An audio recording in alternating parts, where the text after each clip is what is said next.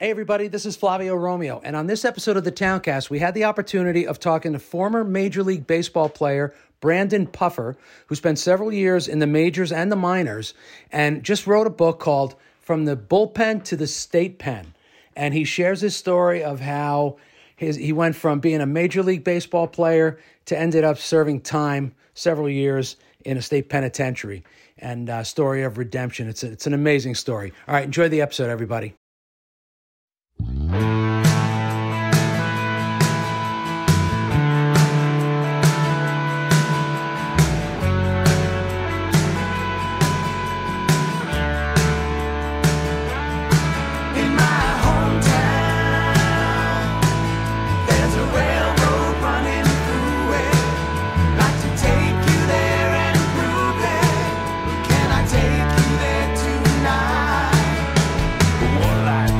Everybody, I'm really excited about this episode because we had the opportunity of meeting up with a former Major League Baseball player. He just released a book. It's called From the Bullpen to the State Pen. And when you see a title like that, you got to get a hold of this guy. You got to find out this guy's story, especially as a baseball fan, as a Yankee fan. So I want to welcome Brandon Puffer. Thank you so much for joining us today. I really appreciate it. Absolutely, Flavio. Thanks for having me. I look forward to it. I was riveted by your story. You know, there are a lot of stories like this. But what I love about it is that you took your story and you learn the lessons you have to learn, which we're going to get into. And now you're out there and you're Coach Puff Positive, and you're out there. You're a motivational speaker. You're an inspiration. And we want to get you in front of as many people as we can. So really appreciate you not only putting out that book, but then standing behind it and really doing what you can for people across the country. Oh, it's my pleasure, Flavio. And that was kind of a deal I made with God in my darkest time. My rock bottom that I know we're going to get to is just like, hey, if I get called, if you can use this story to encourage anybody and it's not in vain, then I'm going to be wide open. I'm going to be a vessel for that. And so it's come to fruition. He's kind of changed my path, and with some work on my end, some great support from family. And now he's using what, you know, the enemy meant for evil for good. And so I'm happy to do it. If we can encourage one person today, it'd be well worth it for me. Amen to that. And I know you had a lot of people praying behind you, including your mother, Liz. Oh my goodness. You're going to make me cry this early? Yeah, as we talked about off camera, my mom, Liz, is just, she really is an angel. I call her a Mother Teresa present day. And she has been so supportive and just so an example of that love, that unconditional love that a son really needs. And so, as we alluded to, she's a ordained pastor at Saddleback Church for Rick Warren in California, or he just retired. So now the new pastors. And so not only is she that way to our family, but she's encouraging people and standing by people and praying for people all day, every day. It's just an amazing life of sacrifice. So love her so much. And there's nothing like having that kind of support from the family going through the tough times. So let's go back. I know you grew up in Mission Viejo, right? I did. Yes, sir. And I did a little investigating, and there were a lot of athletes. Like, it's not a big test, 93,000 people, a little under 93,000, but you had a lot of athletes coming out of that area. What is it about Mission Viejo when you were growing up? What was it that inspired you to get into this? Yeah, for me originally, it was my father. He was an athlete, and he started kind of coaching my brother, and I have one younger brother, and he started coaching us pretty young. In fact, the first team he coached at our youth, North Michigan Little League, I was too young to play on, but he wanted to coach and get involved. So he snuck me in there a little bit, and I got to play up as a youngster and held my own a little bit. And I just kind of forged that love and that passion there. And then just all in all, we did everything. We did football and basketball and soccer and all the things you do when you're young, and just having dad being a part of that and coaching it. And then, for my brother and I to have a little bit of athletic ability obviously helps. When you're good at something, you kind of tend to gravitate towards it. And so we did. And baseball became, I can think of so many fond memories at the lake fields, they call it. My dad, as a retired man now works across the street at the lake at the front. And we go full circle and we look at these things and we're like, that's amazing. We would play all day at the fields, go have a team party at the lake across the street, and just I mean, look, I tell kids I coach all the time now. It's like, yeah, we did some good stuff on the field. We won some games, whatever the case. We probably hit some home runs and stuff. But I remember the camaraderie. I remember just being around the families and growing friendships, and then they carried over to school. And so, yeah, I guess, and in terms of why there's so many athletes out of there, I mean, there's beautiful weather year-round, so you can always be practicing if you want to. And it's just, it continues to produce a lot of good athletes, whether it be, you know, quarterbacks that we talked about in football, the Matt Leinarts, Carson Palmers, Mark Sanchez. I mean, I think the list goes on, but there's quite a few baseball players too. So it's really fun to continue to like pop on a game and go, wow, that guy, he's from the same area. Like, I'm way older. He doesn't know me, but it's really cool to support those guys. Yeah. It'd be great to have a little big reunion, a Mission Viejo athletic reunion, get everybody back in town. I can't imagine. Yeah, there's a lot of good athletes that came out of there. It's really neat. So when did it hit you that, hey, I might want to do this for a living? I mean, there comes, because, you know, a lot of kids play and kids are, when did that switch flip for you and say, yeah, I want to keep going. I want to do this. Yeah, I mean, as early as I can remember, I wanted to be a professional athlete. I just knew, I didn't know what, I mean, I just want to be a professional athlete, right? Like a lot of young boys. And so I think right around 12 years old, I had kind of that early growth spurt. I grew pretty fast and things took off for me a little bit in baseball. But then even so, my freshman year, I quit baseball to focus on basketball. And everybody's like, you're crazy. You know, if you have, you're okay at basketball, but like if you have a future anywhere, it's baseball. And so it kind of got in my head that next year where I was, a couple scouts started coming around, I think my sophomore year in high school, and just seeing the actual tangible scouts having conversations with you kind of went, you know, because it was so different then. There was no social media. There was no rankings.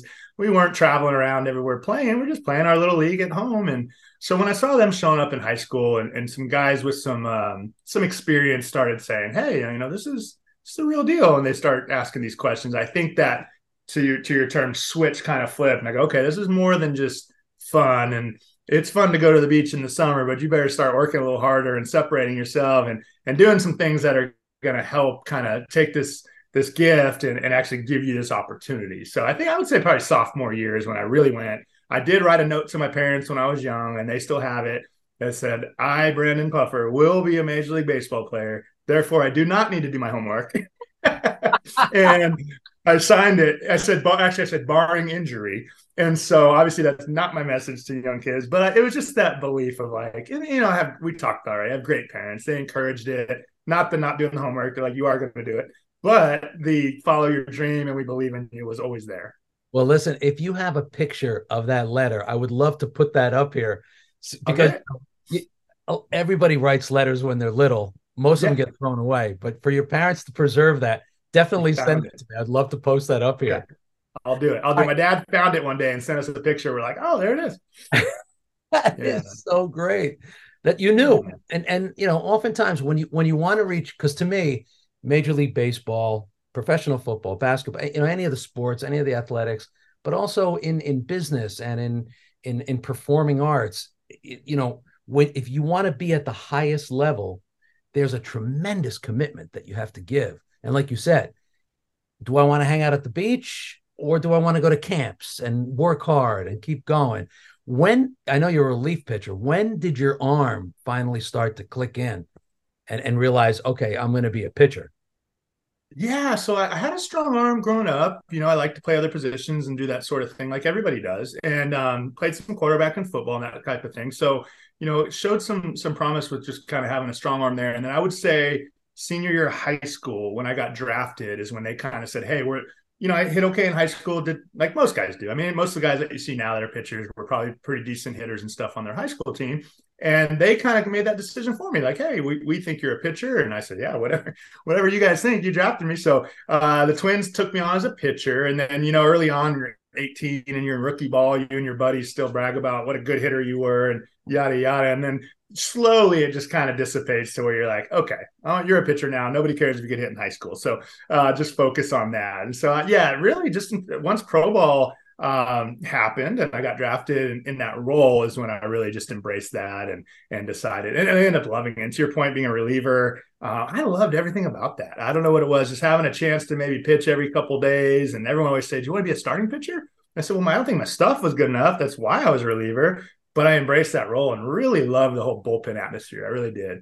Well, to me, it's, you know, being able, you know, I was a huge fan of Mariano Rivera, yeah, you know, to be able to just walk out of the bullpen and be the guy that the team and the fans and everybody's relying on to save this game, whether you're a closer, you're a middle reliever. Were you more of a middle or a closer? Yeah, so especially in my short big league time, I was always just middle reliever. I got to be a closer in the minor league some, just because, you know, that I was able to do that role in the minors. And then when I go to, you know, up, I just kind of middle reliever, bridge the gap type deal. The closing role is what I loved. I embraced it. Like I said, my stuff never really was good enough to do it at the big league level, but it was really fun doing it in the minor leagues. I really loved that role. What did you love? What did you love about the minor leagues that you couldn't really experience in the majors?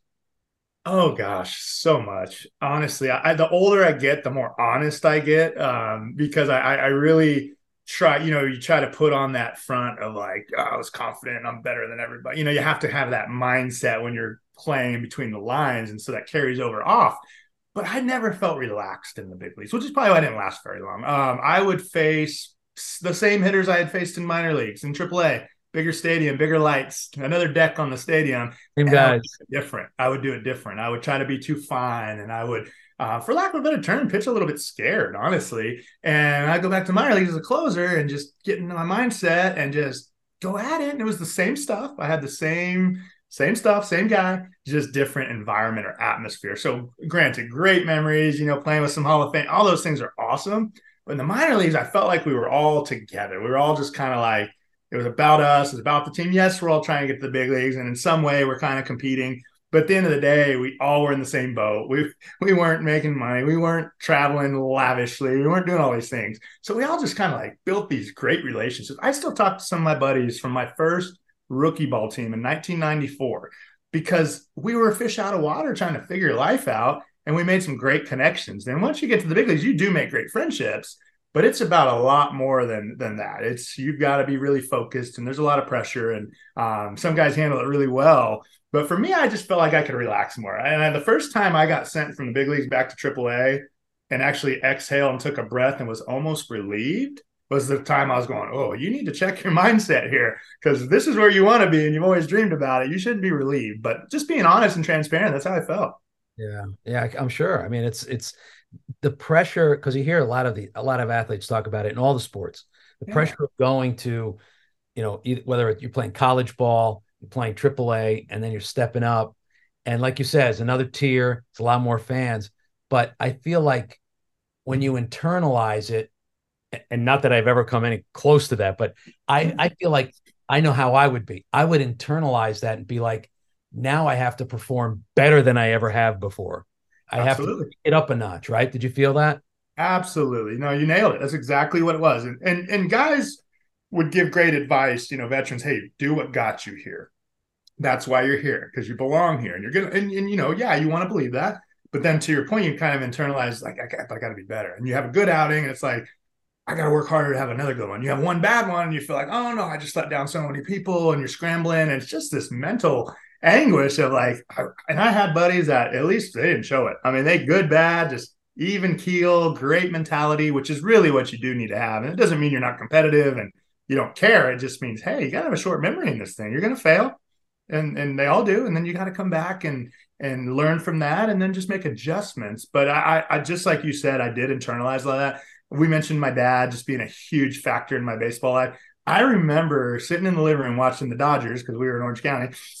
He grew up in LA, so we're big Dodger fans, and a guy messing up and him just being so upset with the guy or the team. And I'm like, I would sit there and do something, whatever city I was in. I'm like, I'm letting the whole fan base down. Like I came in and blew this game, and you can't put that on yourself. And so I try to learn all that, learn from all that and kind of pass that down to the guys I coach now. Cause you know, they're high schoolers trying to go play college. Some of them have been drafted and they lean on me for advice. I'm like, hey, here's where I did it pretty good. Here's where I didn't. Here's some things that you need to work on. So they were all good lessons and all being used.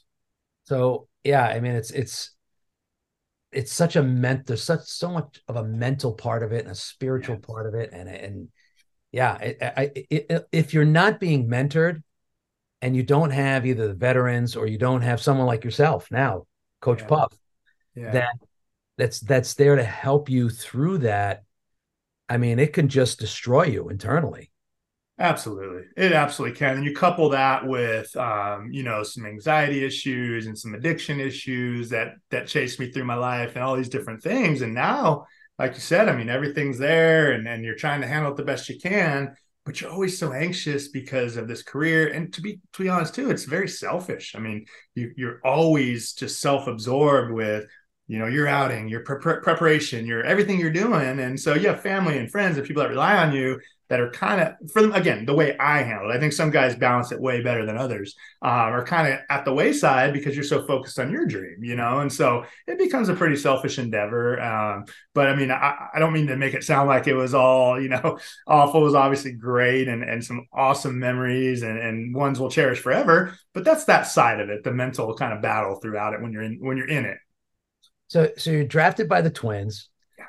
and I know you've gone, you know, you hit several different different teams, and I, as a Yankee fan, it's hard for me to, you know, state the fact that you were on the Red Sox the year that they won the World Series. Yes, but all through that, how were you handling that? And you know, because obviously, to me, I look at some of these guys that they're either sent back down or they're traded, and again, it takes an emotional toll. It does. Yeah. It feels a little bit like failure, I would think. Sure. Yeah. And that's how I would internalize it. Absolutely. No, I mean, it is. I mean, before I ever made it to a big league roster, that was with the Astros in 2002, I was released by 4 clubs. So, I mean, release is just a nice way of saying fired. Like they said, you're not going to make it to the big leagues with us. You're not good enough. I mean, really, that's what they're saying. And you're not. We don't have any use for you, you know, type deal. And so, yes, the first time that happened, it was 2 years after I was drafted by the Twins, I got released. And I didn't know anything about this, Flavio. I didn't even know. I said, I guess that's it. I mean, it's over. I don't know. They said I'm not good enough. And I had, again, a scout, a mentor in the area who said, well, there's 29 other teams out there. And again, no internet, no social media. I'm like, well, what do I do? He's like, here's a list of minor league directors. You call them. And so one by one, I just called him and said, hey, I'll come throw a bullpen for you. I still want to play. I still believe I can do this. The Angels picked me up. And my mom to this day will be like, that was the first time I ever saw you really hyper-focus on something and go get it. You know, I was like, no, I'm not done. I'm doing it. So that was a great lesson. And like, okay, well, the Angels eventually released me. Same story, Reds, you know, Rockies. And you just have to have just such a, I guess, maybe a stubbornness, but such a mindset of like, I will not stop until they rip the uniform off me. And every last team says, no, you're not good enough. Now, I made some adjustments to my arm angle that helped. I made some adjustments in my lifestyle that helped me actually make it eventually. But what I try to encourage people now is if it's truly your dream and it's all you've ever wanted to do, it's kind of a war of attrition. If you stay healthy and you need some luck and all that, obviously injuries can derail it, but you just have to hang around long enough. And then eventually it's like, okay, now you get your opportunity. So just being, just persevering was the biggest thing, I think. So here you are, you come out with a book, yeah. From the Bullpen to the State Pen. So obviously something happened, yes, between then and now. When did it start to take a turn? The turn for the like negative turn? Yeah. Yes. Okay, gotcha. So we started making that veering off to the State Pen. Yeah, gotcha. So honestly, that had always been the norm for me. Right out of high school, just like I said, my dad, God bless him, he's sober 30 plus years now, but he had a rough one. He had addiction issues and he had some anger stuff and all that. So, but he was my hero. He was my idol. And I really wanted to be with him. So, be like him. And so I did. I gravitated towards kind of his characteristics and not the Mother Teresa angel who's going, wait a minute, I've got the answers for you. You don't have to do this. And I'm going, yeah, right. You don't know. Me and Dad got this. Crossroad. It's like you could go towards this or you can go towards that. Man. And here she is watching it. She saw my dad go through it. Now here I go. I'm going to make the same choices. So I did. And I'm just going to kind of weave it. So from 94, when I got drafted, to 98, I was out on the road, just not glorifying anything here, but just living the baseball life, you know, partying with the guys, doing all that. And then in 1998, I came home and I went to my mom's church, Saddleback Church in California, for like a young adult group. My brother and I got, she made sure we went, like, you're going, you don't have to, but whatever. I mean, whatever you do after is up to you, but you're going. And so we went, and at this particular time, you know, just got a hold of me. I gave my life to Christ. The Spirit led me through a song, and I just like, wow, this is, I feel this is real now. I get this. So it changed my life. You felt that. I felt it. I felt it. There was no question about it. I was like, okay, this is what I've been hearing about. This is it. And, you know, I got sober. I changed my life. I did all these things that, you know, Christians are supposed to do. And I didn't surrender my life, but I was like, okay, now I'm going to charge ahead in my career, and I'm not drinking, and I'm not doing this, and I'm not hanging out with these people. And so I did. And my career took off. I mean, I was sober. I was working out hard. I was getting rest. And, you know, my career really started taking off. And that's when I got the opportunity in the big leagues. And then in 2004, had 5 years of sobriety, was married by this time, had children, was in a little bit of a toxic marriage, but, you know, all of us have been through stuff. And I got separated from my wife at the time in 2004.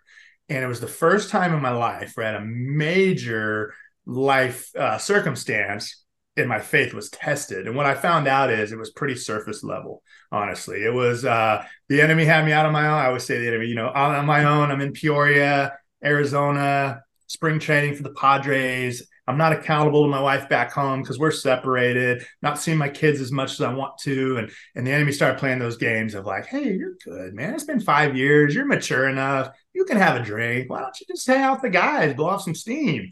And I knew all along. I watched my dad. I watched me. I said, man, that's not good for me. But I did it. I compromised. I had a couple beers in the jacuzzi. Nothing happened. Went out with the guys the next night, and I hit that slippery slope really hard in 2004. Hit that slippery slope. And you could actually watch my career go right back down the tubes right around then. Now I'm in the big leagues. I have a little more opportunity, and all these things are just glamorized even more.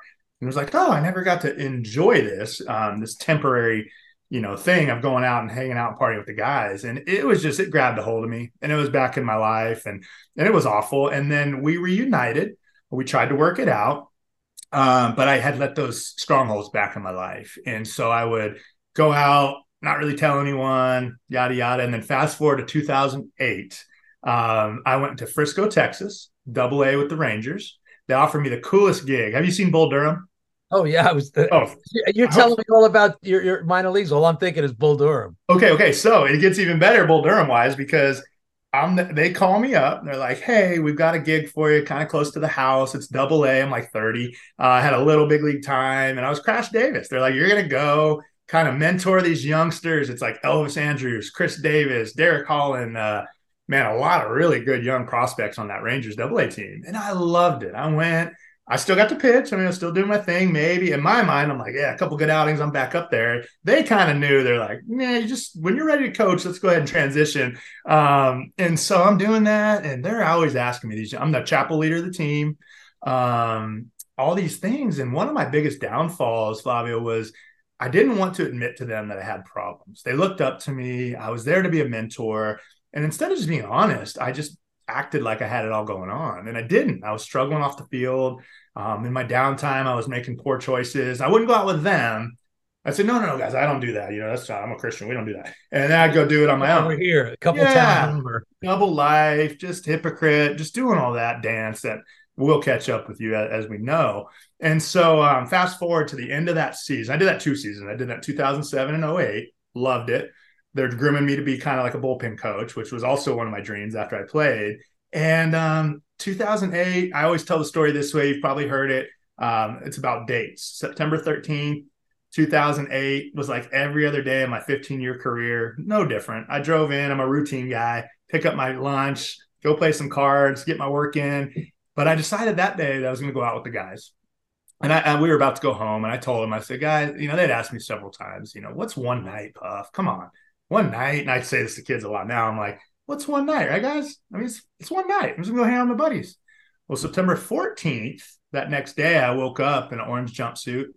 I was in jail, obviously. I didn't remember much of the night, which is unfortunate and does not negate any responsibility on my part. But I had overserved and made a huge mistake. And so at the time, I still thought this was going to be like a little slap on the wrist. You kind of did, you know, that was stupid. But I mean, you know, everything's going to be fine. I went to the field the next day, pitched in a championship game. I just kind of like tunneled this. Okay, I'm going to be home in a week. We'll deal with this. Right. Well, it didn't go away. It was very serious. And I ended up getting a 5-year sentence in Texas Department of Criminal Justice for that. And there was a DA that was involved and said, you know what, we're not going to have some athlete come in our place and do this. And by the way, I share very openly and honestly about what happened. I just always respect like the guests and who's listening. So happy to be as transparent as we need to be. Please. You know. Yeah. So, I mean, essentially what happened is prior to that season, the season before, my family and I lived in an apartment. And there was a young lady that we babysat her daughter. We were friends. She always had people over, always had parties. And because I had drank so much that night, you know, fast forwarding to the next year, my buddy said, hey, you're going to come stay with us. And they stayed in that apartment complex, same complex. You know, the team had to deal with them and all that. And I just kept telling, a lot of this comes from them. And a side note is I pitched on Adderall. And so my motor just kept going. It just would not shut off. Yeah. And they were like, Puff, just go to bed. It's 2 in the morning, 3 in the morning, whatever it is, just go to bed. I'm like, no, you know, this is my one night. We're all blowing it out. We're going to have fun. And this was what I was like before. So here it came back. And I went and knocked on her door. And they said, you just kept saying you're going to go check and see if your friend has a party. Obviously, she wasn't. It was 2:30, 3 in the morning. I opened the door. It was unlocked, which my attorney always said, why wasn't it just locked? I'm like, that's not anyone's fault. I walked in. And I walked in and I tried to get in bed with her. And it's the most embarrassing. It's just, ugh. And she was frightened, obviously, and jumped and screamed, which is what I remember. And I ran out. Thank God nothing happened. Didn't do anything. Ran out. But I got burglary of a habitation because you walked in where you were not invited with intent to commit a sexual assault. Because why are you there at that time? What give us something. Hey, tell us you were having an affair. Tell us. No, it was just stupidity. I just walked over there and did that. And so just an awful deal. But yeah, so I ended up getting that 5-year sentence. What I was facing 5 to 99 years, which was, I read those headlines and I'm like, what in the world? So one night, you know, again, not that I never made poor choices. That's all it is. Yeah. And so yeah, after all that, I went and did my time. I did about almost 4 years on it in prison. And so that's where I found the peace and joy though, that I never found on the mound. Never found a World Series ring or a first big league win or whatever these things may be. Those were cool. I was excited to do that. But that peace and joy that surpasses all understanding, that your circumstances can't change. I mean, you can do anything to me. You can stick me in the cell. You can strip me of everything, which they do. I can have joy. I can have peace. And I carried that through my whole sentence, was able to encourage some people. And I had hard days, of course, like everybody else, and saw things that you wouldn't want to go through. But I took it as I'm going to be a light in this place. And I did. I feel like I did. And I've got some good responses and kind of things of that nature that helped me understand that. Like, I'll give me those little glimpses of like a guy reaches out to me now or something. I'm like, oh, so cool. And then I've just been trying to do the same ever since. When I got out, I started over from scratch, 100%. Everything I'd ever made in my career was pretty much spent towards either trying to stay out of that place or my responsibilities while I was there. So I walked out with sometimes I have it right by me. We moved. I have an onion sack. It's like a little red sack. And that's all I had, Flavio. I walked out. My parents picked me up. I had a Bible, some hygiene, and the clothes they gave me to walk out. And that was it. And I was like, man, I can't wait to see what's going on. Took a real humble job to begin and just kind of watched God redeem everything in my life. I mean, everything. And it's just been amazing, that part of the story and journey. And we still face trials, and this thing still, you know, hangs over my head. And as recently as, you know, a couple of days ago, we went through a trial surrounding it. And, you know, we just encourage each other and go, yeah, it was a long time ago. And it's not going to ever go away, or at least for now it's not. But you just keep doing the right thing, and you just keep trying to encourage people. And it's what you do with that lesson, like what you do with that experience. Because again, you can hit those crossroads and say, you know, I've gone through this. I can either go down this dark route or I can go down the light route. Yes. And I love that you've made that choice. And and tell me about, all right, Coach Puff, CoachPuffPositive.com. Tell me about your coaching. I know you're a motivational speaker, and I'm going to do everything I can to get you up here in New Jersey and speak around the churches, because you really are an inspiration. So a little bit of Coach Puff. I'd be honored to do that. If that pops up and we're called to do that, we'll do it.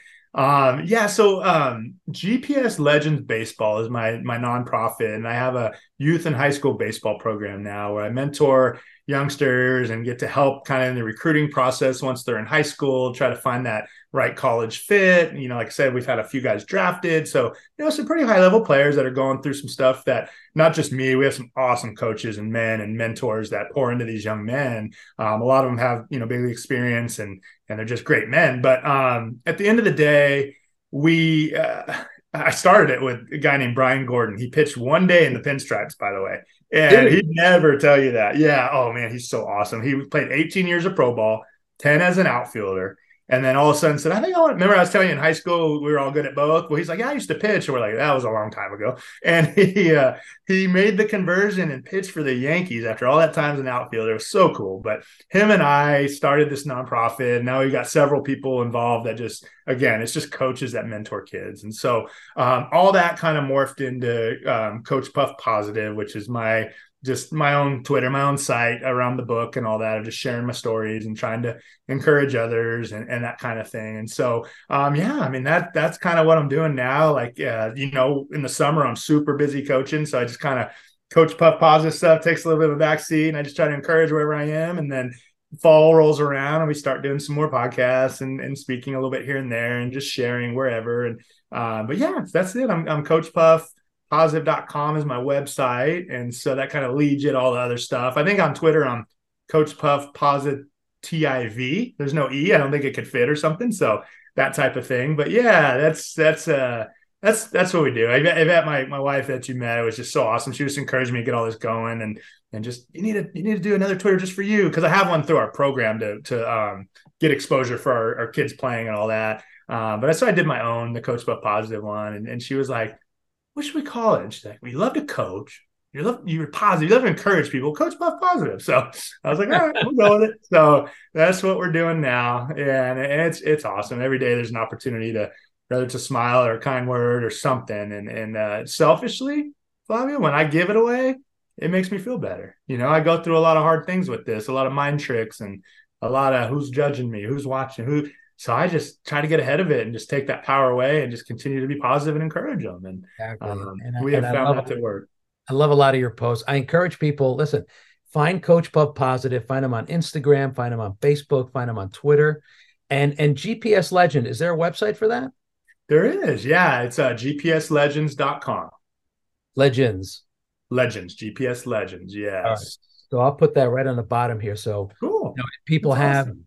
Have kids that are going through this, that are getting to the level, because you've lived through it. There are so many pitfalls, and if you've watched Bull Durham, you know that there are a lot of pitfalls and things that can happen that it's so easy you don't even notice it's happening. All of a sudden you're just in it and you get sucked into it. Well, yeah, it's a great point, Flavio, and I always say, I put it this way, like if you came up to me and said, hey Puff, here's the deal. You're going to go out with these guys and have a good time, but then you're going to lose your career, your family, your finances, your house. You want to go? You'd be like, are you crazy?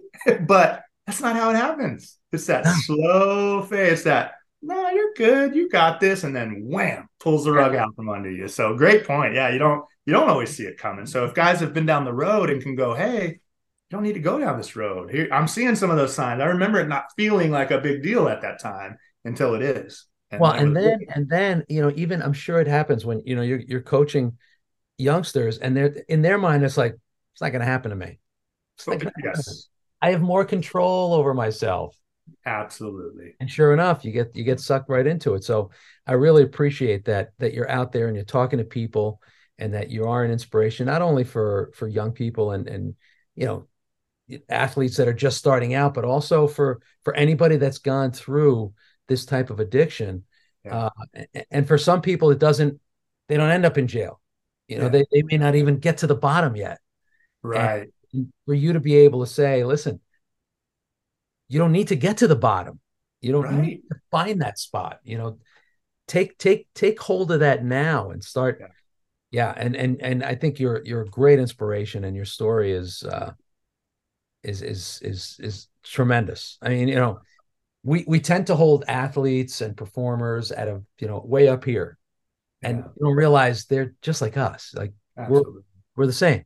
We're humans. We're God's people. Yes. And it's what you do with it, you know? Yeah. So again, I encourage you guys, Coach Puff, PuffPositive.com.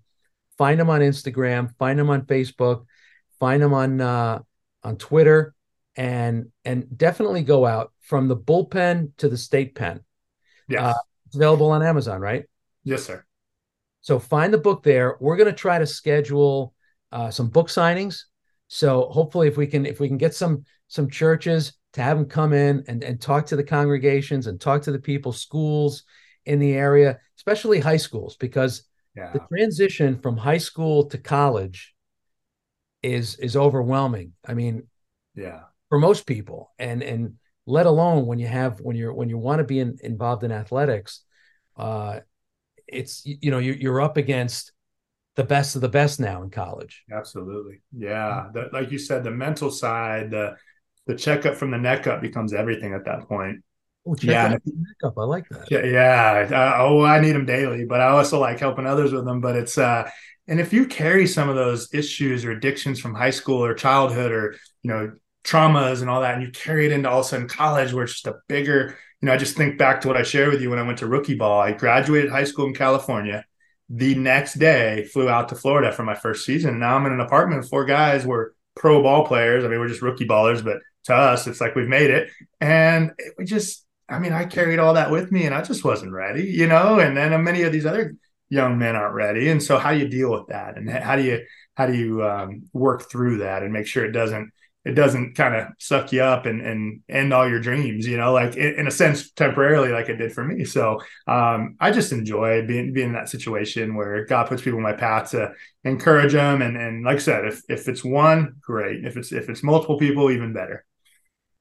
It's From the Bullpen to the State Pen. I encourage you guys to get the book and make sure that you follow Brandon on a lot of what he's doing. And hopefully we can get him up here so that we can not only do a book signing, but you can hear him speak in our area. So Brandon, thank you so much. And thank you to your lovely wife. She was very, very kind and instrumental in putting this together. So I really appreciate her.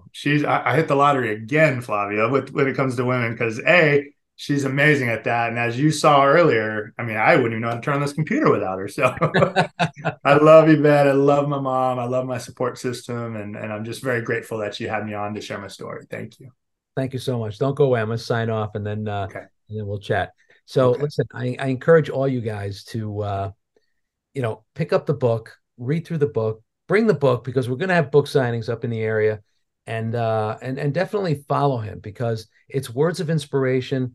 And it's one thing when you hear people talking about things and trying to encourage you to do things, but I've never really gone through what Brandon has gone through. So I really appreciate him and being so candid and so open with everybody. And I encourage you guys to support his book sale and support his website and just, you know, send him a word of encouragement as well. I could use it. Thank you for that. All right. Thank you, Brandon. Appreciate it. All right. Be well, everybody.